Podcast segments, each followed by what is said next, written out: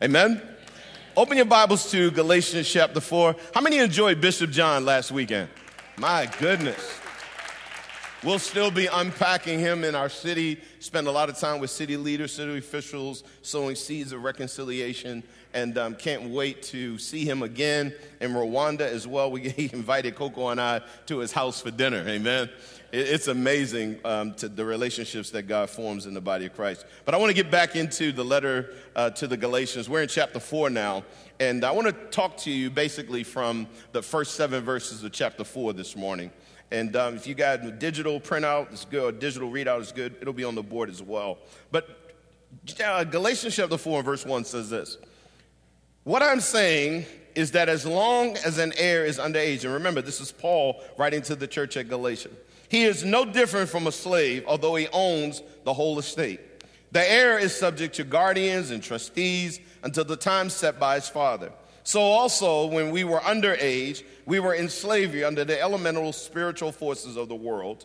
But when the set time had fully come, God sent his son, born of a woman, born under the law, to redeem those under the law, that we might receive adoption. Underline that in your Bible, highlighted adoption to sonship, because you are his sons. God sent the spirit of his son into our hearts the Spirit who calls out, Abba, Father. So you are no longer a slave. Touch your name and say, We're not slaves anymore. Turn around look at somebody and say, We're not slaves, we're sons, daughters. So you are no longer a slave, but God's child. And since you are his child, God has made you also an heir. And, and I want to talk to you this morning about what it means to be adopted by God because you and I, there's a spiritual truth here to be gathered. And as I was reading through the book of Galatians, immediately when this last summer, when I was sketching out the outlines for this series, I immediately knew that out of all of the messages in the book of Galatians and all the sermons that we're going to preach, I want to make sure that I preach the adoption one because it resonates so dearly with my heart. Now, those of you, how many got kids right now? Raise your hand right now. You got kids? Okay, wave at me if you got kids, they give you headaches. There you go, right there. All right, and some of you got your kids sitting next to you. I got you. Put your hand down. Put your hand down. but, but here's the deal with your kids. Here's the truth. You didn't choose them. You didn't pick them. They came to you as they are. You love them unconditionally. They're your kids. You provide for them. You protect them. You put up with them. You counsel them. You love them. They have no idea how much you love them. Even now, how many got adult children and they still don't have any idea how much you love them, how much you pray for them, care for them. Yes, I know. Now, here's, here's the truth of the matter, though adoption is different. Adoption is different because adoption is somebody that's saying, out of the overflow of love in my heart, I am setting as a choice, as a, as a decision, as an act of the will to love another that is not biologically connected to me, that, that, that truthfully, there is no, there's, there's nothing other than the fact of acting by will and unconditional love that I would choose and adopt and bring this person into our family. And so there are certain people in our church that I know of, like in the early service, there's a woman that I know that has been adopted. And because she was adopted, guess what she did? She passed on that love. She knows what it feels like to be abandoned and, and left under whatever the circumstances were. She then adopted a girl of her own. And so there's this sense that people do that all the time, by the way. It's just this wonderful demonstration of love, and it prefigures and shows us and foreshadows the magnificent love of God toward humanity and how that He loves the unlovable. In some cases, I don't know if you've known some people like this, but in some cases, there are people that, that decide not just to pick a child, because sometimes minority children are the last children picked, and certain ethnic children are the last children picked. But, but they go above and beyond even that. And they pick a child that's developmentally challenged, handicapped, deformed. And, and, and they love and they take on the weight and the burden of that willingly. Come on, somebody. How many know that's love? Touch your name and say, That's love. Well, much in the same way, you need to recognize that all of humanity has been orphaned and cut off from the love and the connection of God through sin, through our original parents, Adam and Eve. They literally dropped us when they rebelled against God. All of humanity that stretches out from them is cut off, and there's this spirit of an orphan that's in the, in, on the planet. And every one of us, I don't know whether you recognize it or not, no matter what kind of family you come from, some of you come from great families. And you say, man, my mom and dad, they were there for us. Even in that family, there's brokenness. Because every human family is broken. No matter what you try to do, no matter what I've tried to do with my kids, I've, I've got enough sense to know that I'm a broken man trying to raise these children. Even though we tried to raise them in Christ, some of what ailed me ails them. Come on, y'all. How many you know? How many of you have been praying that, that whatever you've gone through in your life, you didn't pass it on to your children? Yeah, some of you got two hands in the air waving at me. I got you. And so there is this sense that Adam and Eve's nature was passed to us, that fallen nature. And all of us then, whether, whether you're from a good family or bad family, find ourselves all looking for a people, a place, a person that we can belong to. Right? And, and just because you're married doesn't mean that that desire gets extinguished. Because I was married to my wife, loved her. She was giving me everything she could give me, but it was going into a bottomless pit because there's a part in me that's designed only for God. There's a part of me that only finds rest in Him. That's why some of us find ourselves on carousels of relationships, going around and around and one after the other, trying to find the one or the person and this type of thing. And it, you can never find the person until you find yourself in Him who created you. Come on, give the Lord a hand clap this morning. And so there's this sense that we're looking for a place. Is there a place that I can belong. And just so you know, it's, it, it's more than just coming to church. It's more than you just doing time for the next 40 minutes listening to me because it's, it, you're called to do more than just believe with people. I mean, no, it's not, you know, it's funny to me. When I first gave my life to the Lord, I belonged before I ever knew what they really believed. I didn't even check the statement of faith. I didn't even check. I didn't even know what a denomination or organization or, or all of that was. I just knew that I was a part of this different kind of family. And they kept calling each other brother and sister. And they talked about God in an intimate way that I had never known before. And people started calling him father. And I'm like, ah, I don't know about that one. Because me and my father, we got some issues. And so I was superimposing my relationship earthly with my earthly father onto my heavenly father. And it was hard for me to connect. But, but here's what I couldn't deny they allowed me to belong even though I was a hot mess. Come on, y'all. How many know you a hot mess in here right now? Yeah, the ones that don't know, y'all the ones that's problems. The ones that the ones of us that know that we got issues, that's the great group. The other ones, we got to convince you that you got them. Mm-hmm. And you're not just called to believe, you're called to belong. There's this difference in believing. When you believe, all of a sudden somebody does something, you out the back door, nobody even knows you gone. Nobody knew when you came, and nobody knows when you're gone. When you belong to a place, say belong. belong. No, no, no, that's like five of you. Say belong. belong. No, no, say it with some vigor. Say belong. belong. When you belong, you set down roots. When you belong, you want to be known and know others. You're not just slipping out. So the last service, I never go to that back door. I always go when I when I greet people. I usually go to this door, but I went to the back door because I saw like 60 people just never hit that spot and go out. We had to set up a little gauntlet out this door. We had to set some love at this door because there was like 30% of our church heading out the north door, and they were just going. I was like, "Hey, wait a minute, wait, wait." They were like, "Oh my God, Pastor Keith," you know. It's like, like where y'all going? You know. Like, Come here and give me some love right now.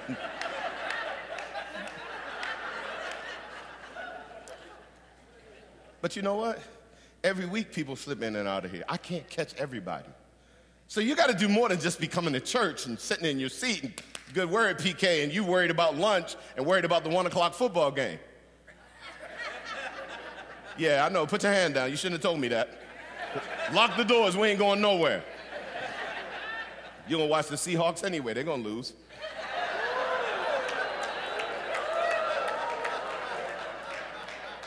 Ooh, Jesus, help me. But, but the riches of the church is not found in theological articles of incorporation and theological statements. The riches of a place is known in the relationships that you have. Are you known by anybody? Does anybody know you? I mean, that's a rhetorical question. I mean, some of you are like, yep, uh-huh, uh-huh. I got you. But some of you sitting here, nobody knows you. You don't know anybody. This church could be no more intimate than a lunch counter for you. You're missing the life source of a church when you don't belong to a place. God is not calling you to belong or, or to believe and be a part of an organization. He's calling you into his family to belong as a member. Like, like we belong to one another. Like, let me borrow your car. Hello, somebody. Like, I remember my wife got a clue in this theologically. It's funny how, how we pick up things and metaphorically God uses and hijacks them for truth. And I told my wife, I said, We live in Oregon, and there's all these lakes and different things. And, and I said, We need a boat. She's like, You don't even know how to swim. I was like, That doesn't matter. There's life jackets. And you know how to swim, so we're good. We need a boat. And she was like, She was like, Honey, you really don't need a boat because you got 15 brothers that all have boats. Just go on a boat with one of them. And I was like, yeah, that's New Testament. Go figure.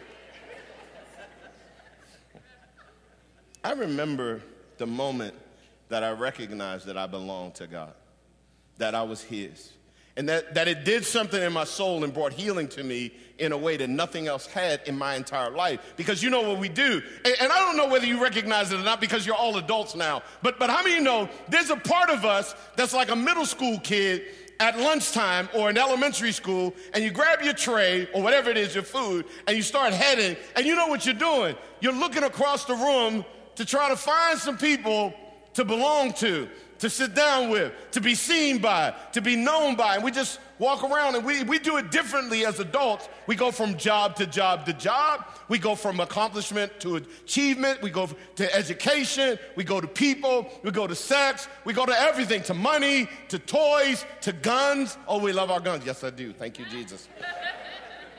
We go through everything trying to find. Some of you got more cars and motorcycles and boats and cars. And what it is, is you can never extinguish the thirst and the hunger that your soul desires. And it finds it only in relationship with God the Father. Say this with me. We've been adopted by God. That's what the scripture says in verse 7. You are no longer a slave, but God's child. Doesn't matter where else you've been. Doesn't matter who didn't choose you, neglected you, abandoned you, abused you, or loved you well. It doesn't matter. Your soul still needs and recognizes this need when you start thirsting for these things and people, and it's never enough. You know, I love Jesus' ministry because it's pinpointed, both be, the beginning and the end of his life is accentuated with words from heaven from his Father. This is my beloved son in whom I'm well pleased at the beginning of his ministry. This is my beloved son. Listen to him at the end of his ministry.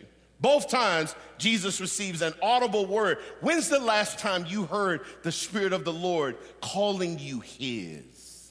Because once he does, you're ruined for the rest of your life. Now, I would love for everybody to love me. I would love for everybody to think well of me. And, you know, I'm too loud for some people, too quiet for others, black enough for some, not black enough for others. I got all of this stuff. But at the end of the day, here's what I know about me I'm uniquely and wonderfully made. I'm God's son, and he loves me. That fortifies me. You know why? Because there's some Sundays I come here, you're like, PK, that's a good word. Ooh, praise the Lord. And then some Sundays you come, you're like, I can't wait to church to be over. What's wrong with him? Either way, on both days, I'm God's son. And it secures me from having to be connected to the whims of people. How many of you found yourself in certain groups of people in certain seasons and you found favor? And all of a sudden, for no reason of your own, you don't even know why, it just got distant and disconnected. Or somebody chose you and loved you, and all of a sudden they changed their mind. Somebody promised you, even maybe gave you a ring and said, I will love you through thick and thin. And all of a sudden, thin came and they were gone. That's not the Lord. This is why it's so important for you to understand this truth about God. And, and the word adoption in the Greek is literally a, a, combination of two words, which, which, which in definition means to place or to set as a son. You and I have been placed into God's family. Now, watch this. This instantly happens. We watched it happen for six people this morning. weeping at the altar, just crying and just thanking out of gratitude, not shame, just gratitude that God, the God of heaven, would choose them. Have you ever been someone's choice? Have you ever been someone's choice? That's only five of you. I don't know if you recognize, but I'm a black preacher. That means you need to talk to me at the same time. I'm preaching. You're not interrupting me. It's not being rude. Talk to me. Do you hear what I'm saying? Okay. To be chosen is a powerful thing, and to also be rejected is a wound that cuts deep and is hard to heal. But instantly, the minute that you name Christ, you are placed, set into God's family. Now, some of you say, yeah, but I don't know everything and I don't understand the theology and, and I don't understand this and that. And doesn't matter. That, that, that's not, it's not about what you know, it's about whose you are. Not what you know, not what you did, but you don't know what I've done, and I still got issues, and I'm still wrestling. Yes, who in here doesn't have issues? I'm looking for you, because you are like a unicorn if you're in here. I want you to come right to the stage right now if you don't have any issues. And if you come, I'm gonna lay hands on you because something wrong with you.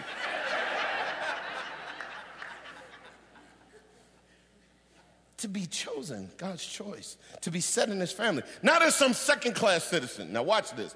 The minute you say yes, you are placed in God's family with full rights and full privileges. Immediately. You have access, relationally connected. Also, positionally, you've been given God's authority. Now, the only way I can think about this is thinking about my children when they figured out that I was the pastor of their church when they were little. And, and they started running around. I remember the Sunday that the Sunday school teacher came out because Keith Jr. let her know that he didn't have to listen because his dad was the pastor. oh, yeah, you know what happened. I'm like, your dad is the pastor. Bring your tail over here right now.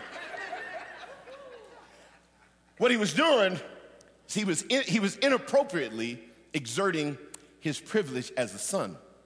His dad was indeed in charge. He was the pastor's son, but he didn't understand. In, in, a, in a way, he didn't understand. Immaturely, he didn't understand how he was supposed to, uh, uh, you know, live appropriately under, underneath that authority.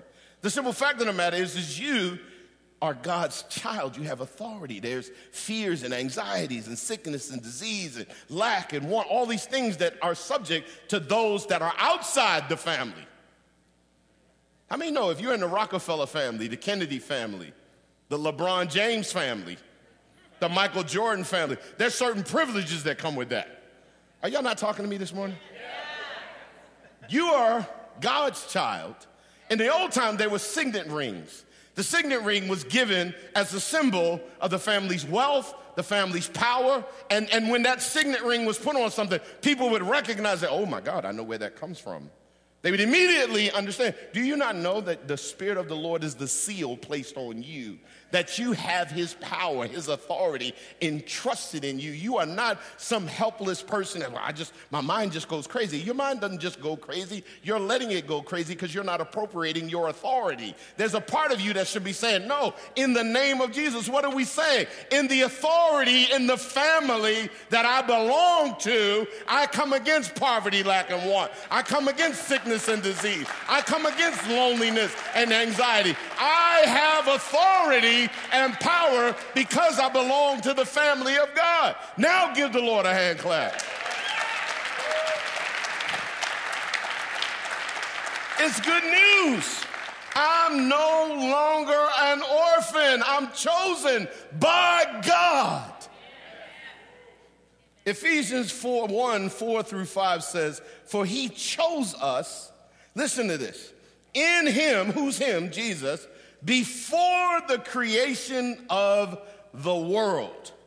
I got to stop there for a second because I know, so, so sometimes you get chosen because of something you do. How many ever been chosen because of something you do? How many, you know, pretty girls get chosen because they're pretty, and, and tall guys get chosen because they're tall, and, and different ones get chosen because they drive a thing or wear a thing, whatever. I got you. But all of us got chosen in Him before the foundation of the world. So before you did anything right, wrong, or different, you were chosen. Ah, y'all don't. Do y'all hear what I'm saying? Young people, do you hear what I'm saying? You were chosen before you did anything wrong. So cancel culture doesn't affect you because you're already chosen. You weren't trying to apply for something. You weren't trying to validate yourself for some group of people. Why? Because you already belong to the one person who matters above everyone else. What is his name? What? That's right. Come on, give the Lord a hand clap.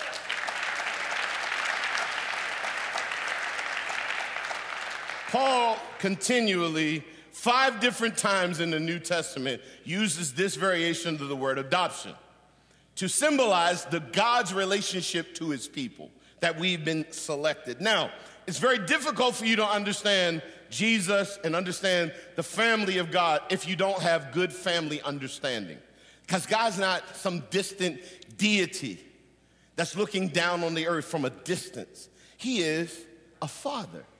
And Paul uses and writes in the New Testament familial language. So when he talks about God, he says, Father God. He's a father. When the disciples say, Hey, we see you go off and, and you know, you go off in the morning, you go off at night and you pray. Teach us to pray. How do you pray? He says, Well, the first thing you got to do is say this Our distant deity on a planet far, far away.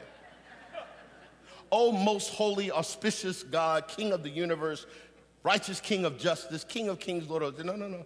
He says, Our Father which art in heaven.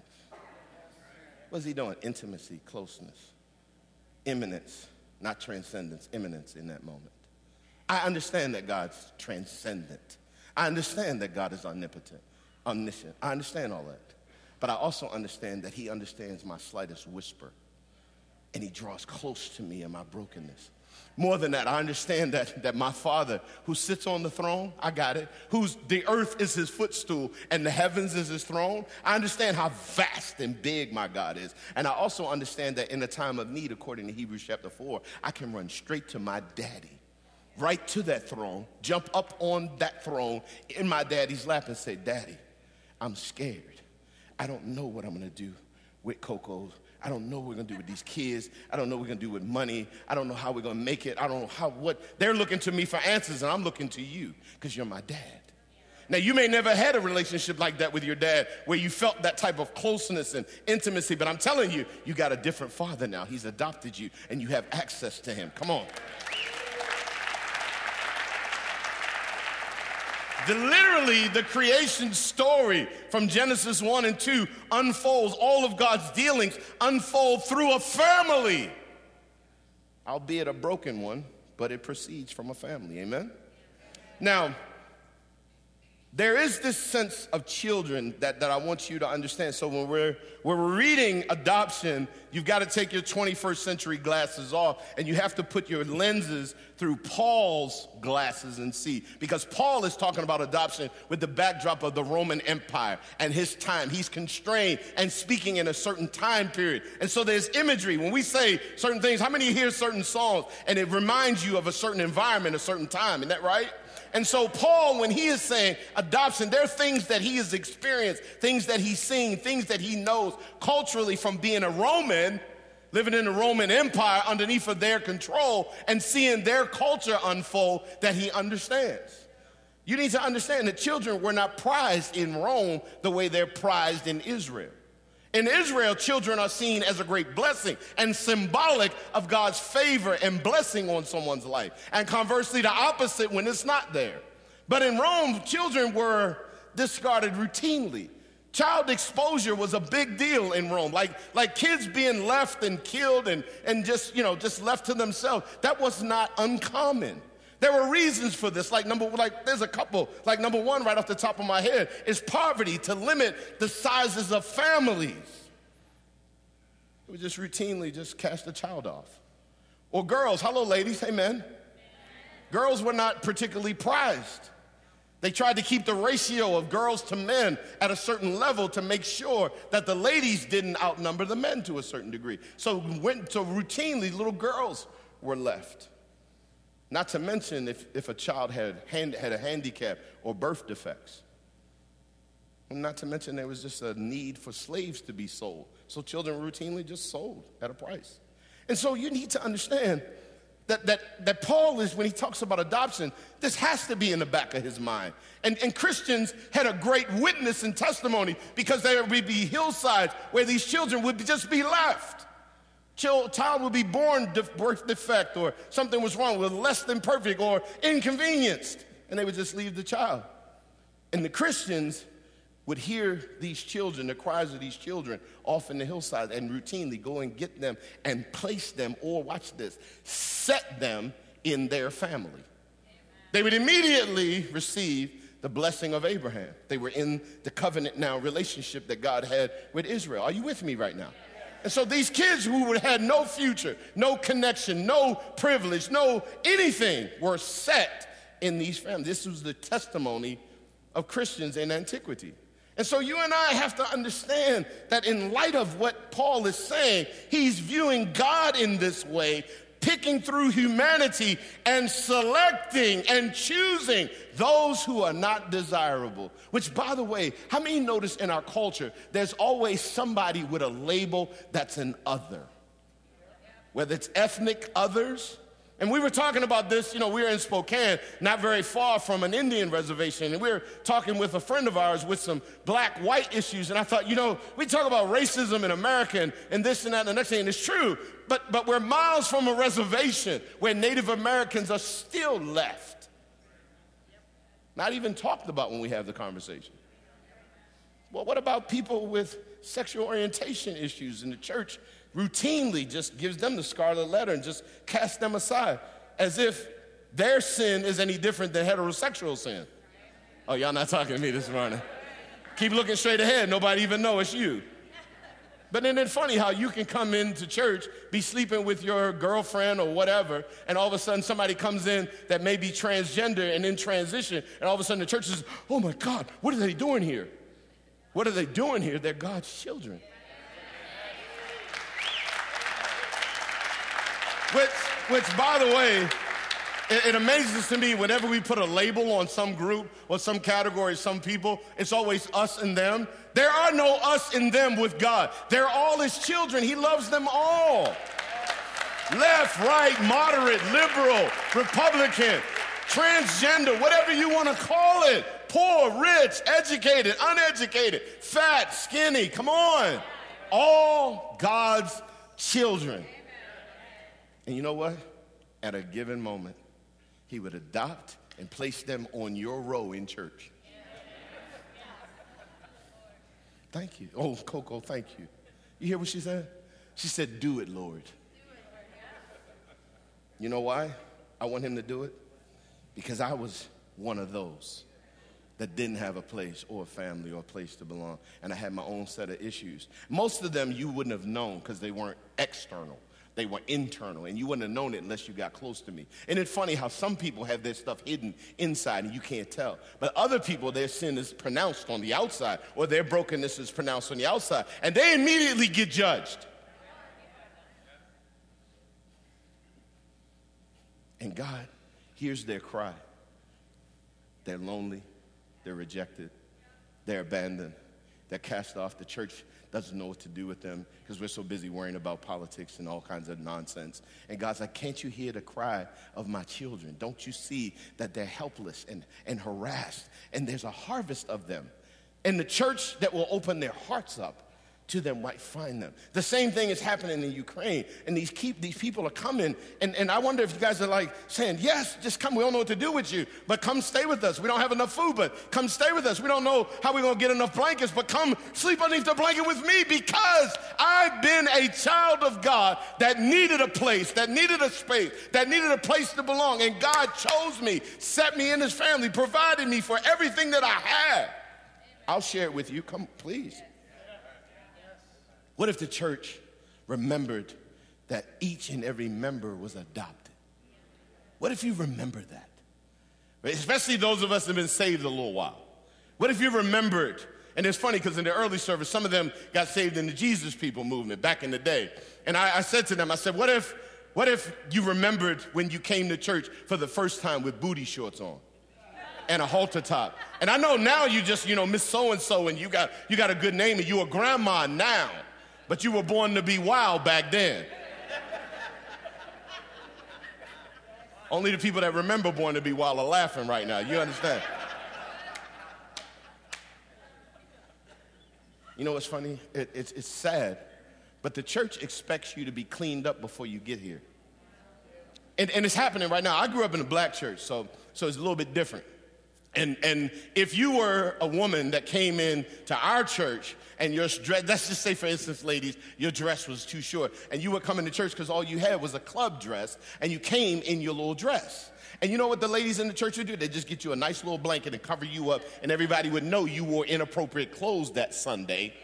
And we cover you up, make you humiliate you under the guise of helping you get right with God. Which is why the first thing people ask when they, you know, want to come to church is, what should I wear? Because why? Because they don't know if they can belong if they're not dressed right. I almost wore my Dodger jersey this morning. I'm gonna wear my Ravens jersey next Sunday because they got a better outcome. Come on. Wear your football jersey. Let's have some talk next Sunday.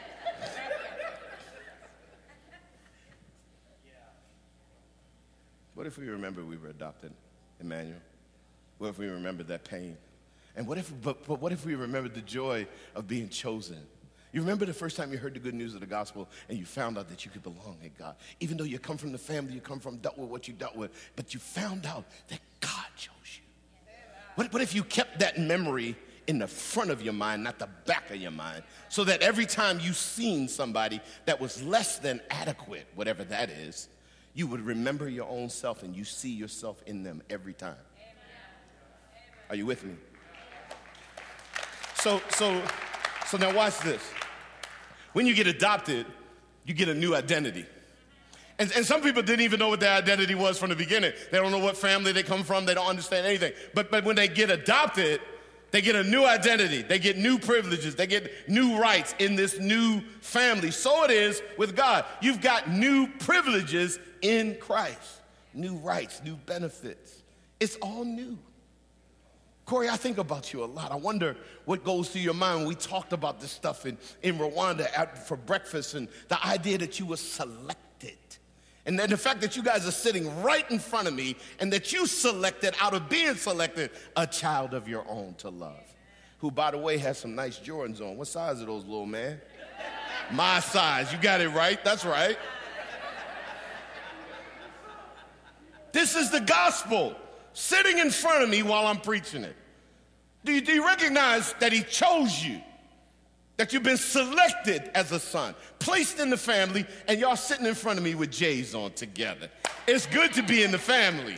Come on, give the Lord a hand clap this morning.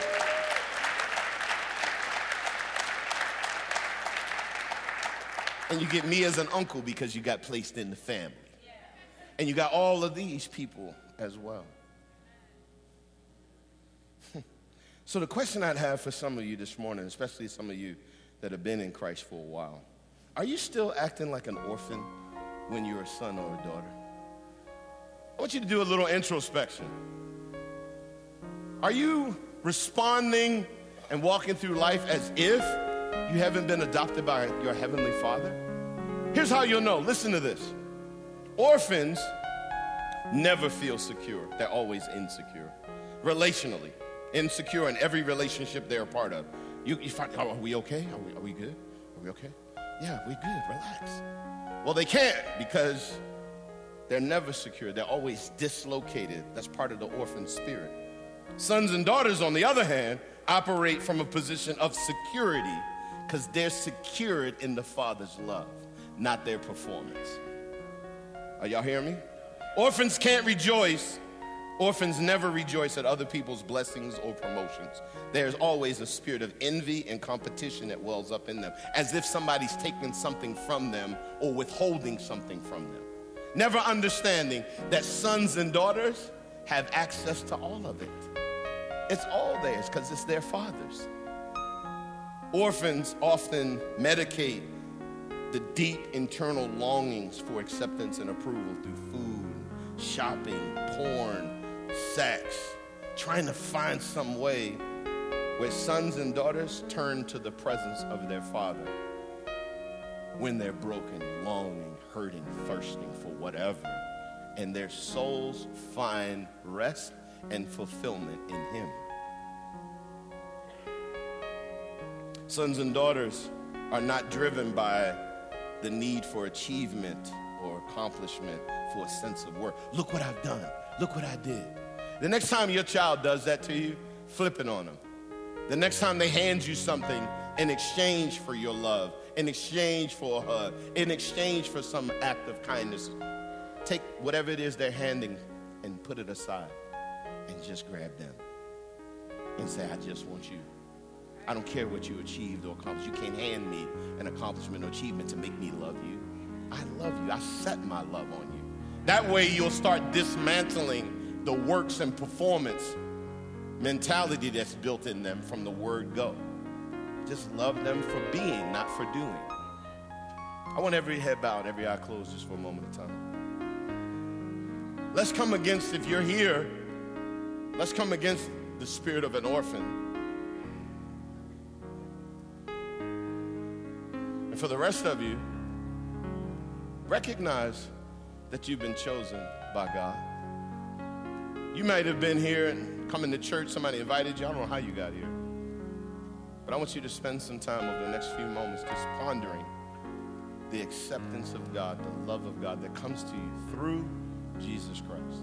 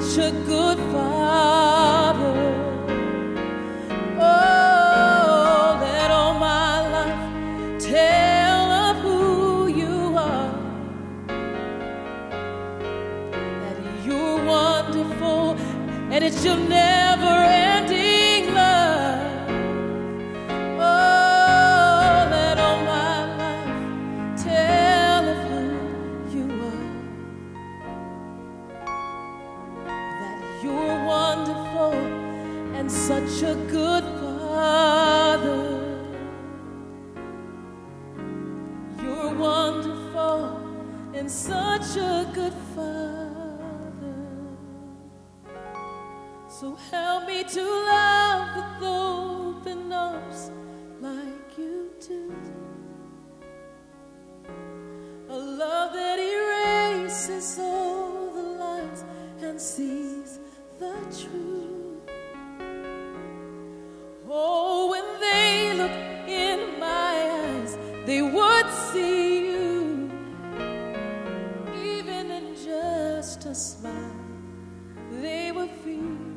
Father's love.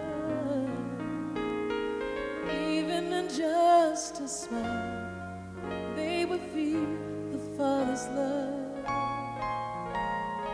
Even in just a smile, they would feel the Father's love.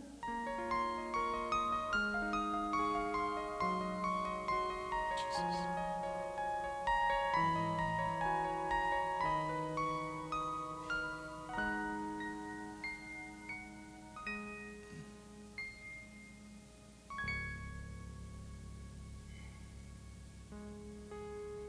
Wonder if there's somebody here, maybe only one,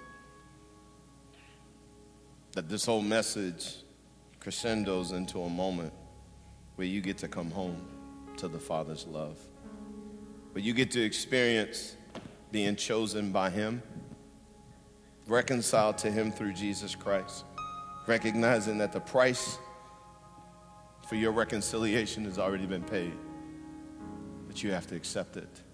You have to acknowledge it. And if you're here and you say, Pastor Keith, you know, before you close this message, would you pray with me so that I could be placed into the family of God, not join a church, but to be a son or a daughter of the Most High God? That He made a way through that cross for me to be reconciled to Him. And I want that this morning. If that's you, lift your hand and say, I want that.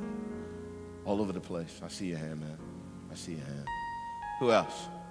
Just say, that's me. I, I want that. Did you mean it? You mean it? Come here, I want to pray with you right now. Come on out of your seat. Join.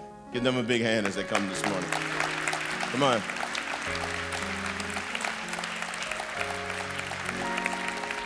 Come on. All of heaven is rejoicing.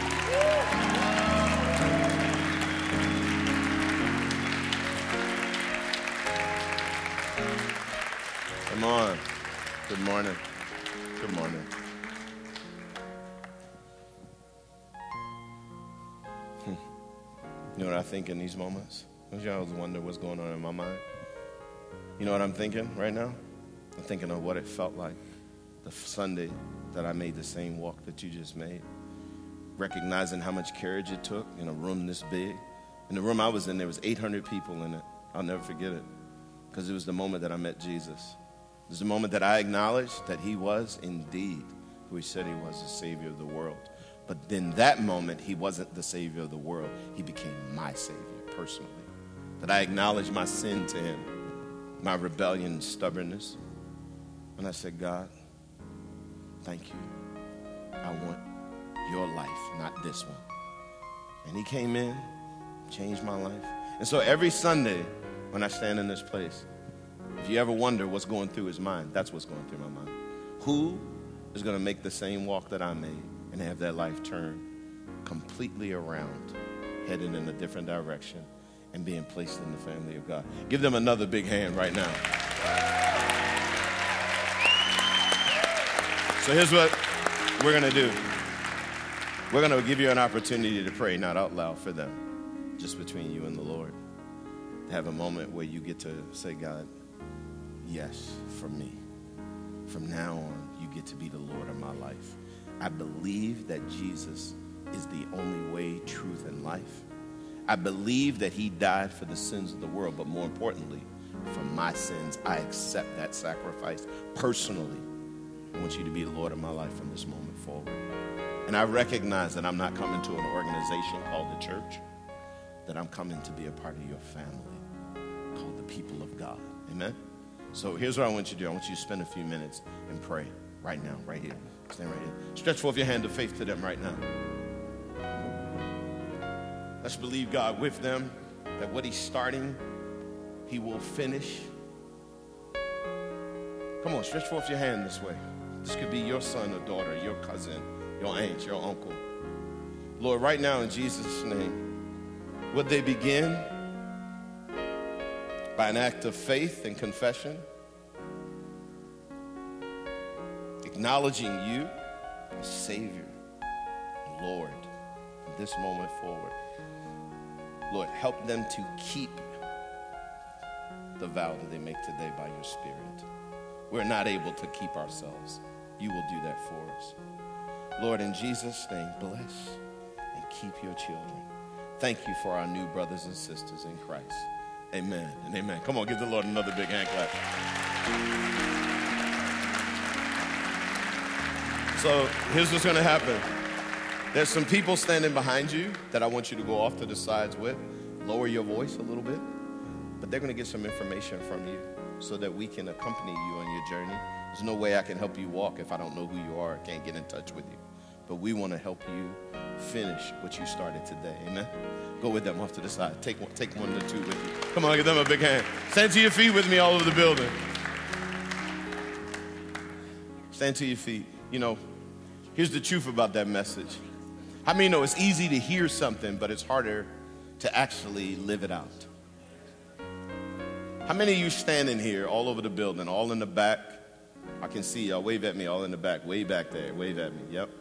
How many of you would say that you know you're a son or a daughter, but there are times where you revert back as if you're not? Anybody? Yeah. Lift your hand before the Lord right now. Me too. Me too. Lord, thank you for what you've done. It's so magnificent, so wonderful. The best news we ever heard. Lord, forgive us for approaching you at times as if we're orphans and we're not sons and daughters. Forgive us for trying to offer you something in exchange for your love and your approval and your validation. Lord, forgive us for being jealous when other people go forward and we feel as though something has not been given to us, that you withhold something from us. Forgive us for not resting in your presence and in your love. You are Abba, Father, and we are no longer slaves, we are sons. Now, with that knowledge, we're going to sing this chorus. Look at me for a minute. It is imperative that the church reclaim the love of God in this moment. You know why it's so important? Because when you spill out of here, people think they know God by how Christians have acted in the world. That's the only way they'll know. Only way your coworkers will know Jesus, what he's like. What, what is God like? The only way that they'll know is by watching your life. And so when you go, can you go with the knowledge that you've been adopted and chosen and selected by God? And that that's the best news you ever heard? And would you not keep that message to yourself? Would you tell somebody else? Maybe you don't have all the words and all the theology. Just tell them, say, hey, you just, I don't know what to say. Just come to church with me on Sunday. My pastor will tell you what to do. But let's sing this song with Tracy as a prayer, as a, tr- as a prayer to bring transformation in our own hearts so that we can be used as agents of love in a world that needs it. Come on, Tracy, help us. And help me to love with open arms like you do. A love that erases all the lines and sees the truth. That when they look in my eyes, they would see you. Even in just a smile, they would feel the Father's love. And help me to love with open